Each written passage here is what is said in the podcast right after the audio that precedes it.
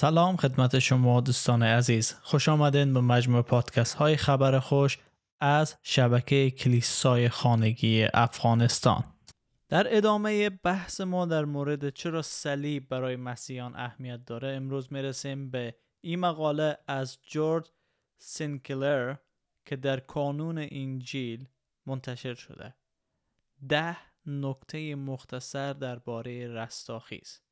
ولی ابتدا باید برای شما بگم که ایده نکته ای که قرار است به اونا اشاره کنیم خیلی کوتاه و مختصر است درباره وقایع رستاخیز عیسی مسیح. یک چهار زندگی نامه باستانی درباره عیسی موجود است. این چهار زندگی نامه به وسیله شاهدان عینی و یا با گواهی شاهدان عینی نوشته شده است. همه این زندگی نامه ها اعتراف می کنند که عیسی از مردگان رستاخیز کرد. تمامی این زندگی نامه ها دارای نامه های زمیمه هستند که به وسیله شاهدان عینی نوشته شده است و این شاهدان در زمان نوشتن این نامه ها زنده بودند. این نامه های تاریخی ادعا می کنند که عیسی بر روی صلیب مرد و در روز سوم رستاخیز کرد.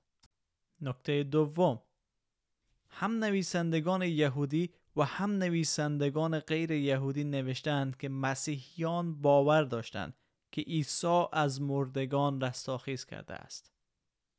نکته سوم بسیاری از شاهدان اصلی رستاخیز عیسی به دلیل ادعای رستاخیز عیسی کشته شدند. اگر این افراد رستاخیز عیسی را انکار می کردند احتمالا در مکانهای مختلف پراکنده می شدن. این نکته بسیار مهمی است زیرا ما می دانیم که افراد به دلیلی می میرن و این مردان و زنان هم به دلایل خاصی می میرن. آنها به این دلیل کشته شدند که حقیقت به صلیب رفتن و رستاخیز عیسی را بیان می کردند. چهارم روایت شاهد عینی از زبان یوحنای رسول بسیار مهم است.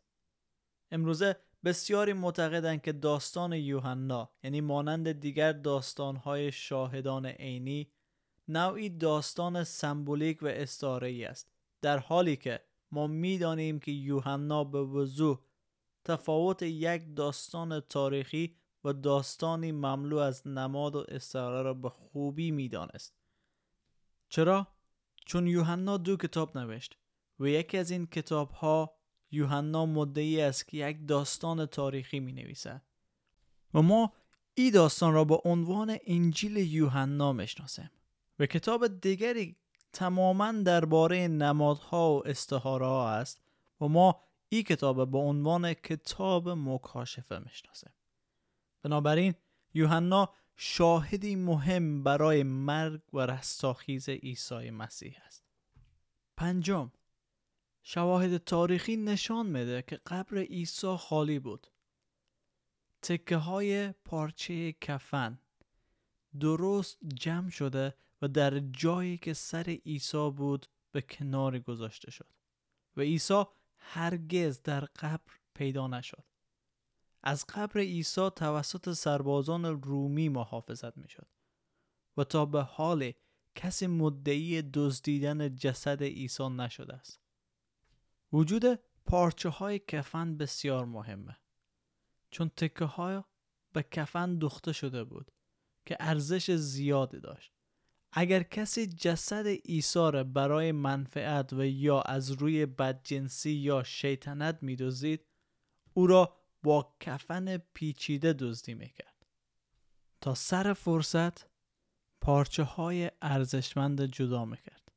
در واقع ترتیبی قرار گرفت قطعات پارچه های کفن عیسی یا برای مثال کنار رفتن سنگ قبر دلایلی کاملا متناسب برای رستاخیز عیسی هستند. تا یک علت انسانی. ششم اگر ظاهر شدن عیسی بر پولس را به شمار نیاوریم عیسی یازده بار بر افرادی ظاهر شد که شهادت دادن او رستاخیز کرده است ظاهر شدن عیسی شامل ظاهر شدن بر مردان و زنان افراد، زوجها، گروهها و حداقل یک جمعیت بود. ظاهر شدن عیسی در داخل قبر، بیرون از قبر، در مکانهای مختلف و زمانهای متفاوت از روز بود. عیسی به طور جسمانی لمس شد. با چشم دیده شد و در حضور شاهدان غذا خورد. هیچ کدام از این افراد قبل از اینکه عیسی رستاخیز کند باور نمی کردند که او رستاخیز خواهد کرد. این شاهدان عینی عیسی را قبل از مرگ میشناختند بنابراین می‌دانستند که او همان عیسی است که بر روی صلیب مرده بود. هفت. در همان مکانی که عیسی مرد و دفن شد انفجار گسترده در رشد جنبش مسیحیت روی داد. دلیل این رشد انفجار گونه ای بود که قبر عیسی خالی بود و عیسی حقیقتا رستاخیز کرده بود. این رشد عظیم جنبش مسیحیت فقط چند هفته پس از مرگ و رستاخیز عیسی و در مکانی روی داد که عیسی مرده بود این رشد خیلی سریع و در شرایط خصومت و مخالفت و اعدام رهبران دینی و مردمی شکل گرفت هشتم مرگ و رستاخیز عیسی یک رویداد اتفاقی نبود. عیسی پیش بینی کرده بود که بر روی صلیب می میرد و دفن می شود و از مردگان برمیخیزد. این پیش بینی عیسی درباره مردن بر روی صلیب اهمیت بسیار زیادی دارد. او کنترلی بر آن نداشت. به صلیب کشیده شدن ابزار مقامات امپراتوری روم برای مرگ بود. بنابراین عیسی به طور منطقی ادعا کرد که مرگ او بر روی صلیب و رستاخیزش در روز سوم نشانه ای است که عیسی کیست. چه چیزی را تعلیم داد و مرگ و رستاخیزش چه چیزی را به کمال رساند. نهم مرگ و رستاخیز عیسی همچنین در یک بستر تاریخی طی قرنها پیشگویی و نبوت که وعده داده بودند مسیح از سوی خدا میآید و می میرد و از مرگ برمیخیزد. عیسی خود نیز ادعا کرد که مرگ و رستاخیز او تحقق این وعده هایی است که پیشگویی شده بود. دهم و آخرین نکته.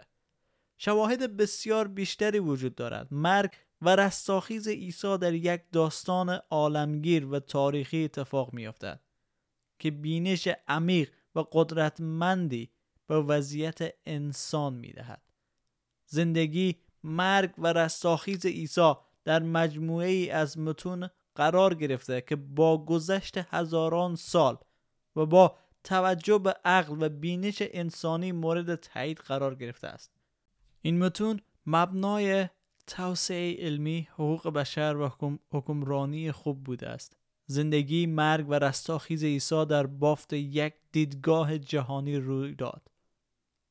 داستانی که در وسعت عمق هماهنگی انسجام و اقتدار عاطفی و اقلانی بهترین است.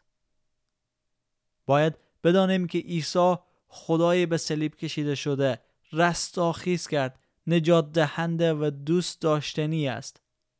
پس با فروتنی و تواضع به سوی او بیایم و ایمان از او و آنچه را که او مهیا کرد برای ما او را بپذیریم. چون همه شواهد و همه شاهدهای عینی که در زمان او زیست می‌کردند شهادت بر مرگ و قیام از او از مردگان دادند و ما می‌تونیم به شاهدهای عینی که حادثه را به چشم خود دیدن و عیسی را میشناختند اعتماد کنیم. چون اونا با عیسی زیست کردند با او قدم زدن با او راه رفتن. و ما نمی‌تونیم به آنچه که سالها بعد 500 یا 700 سال بعد از مسیح گفته شد که او نمرد و قیام نکرد اعتماد کنه. چون شاهد عینی وجود نداشت. کسی نبود که این حادثه رو به چشم خود دیده باشه و بگه نه این کار اتفاق نیفتاد. پس ما به شهادت روح القدس شهادت خدا شهادت خود مسیح شهادت رسولان و ایماندارای اولیه اعتماد می‌کنیم و اعتماد می‌کنیم به کلام خدا کتاب مقدس که ما شهادت مده عیسی مسیح واقعا از مردگان برخواسته. آمین.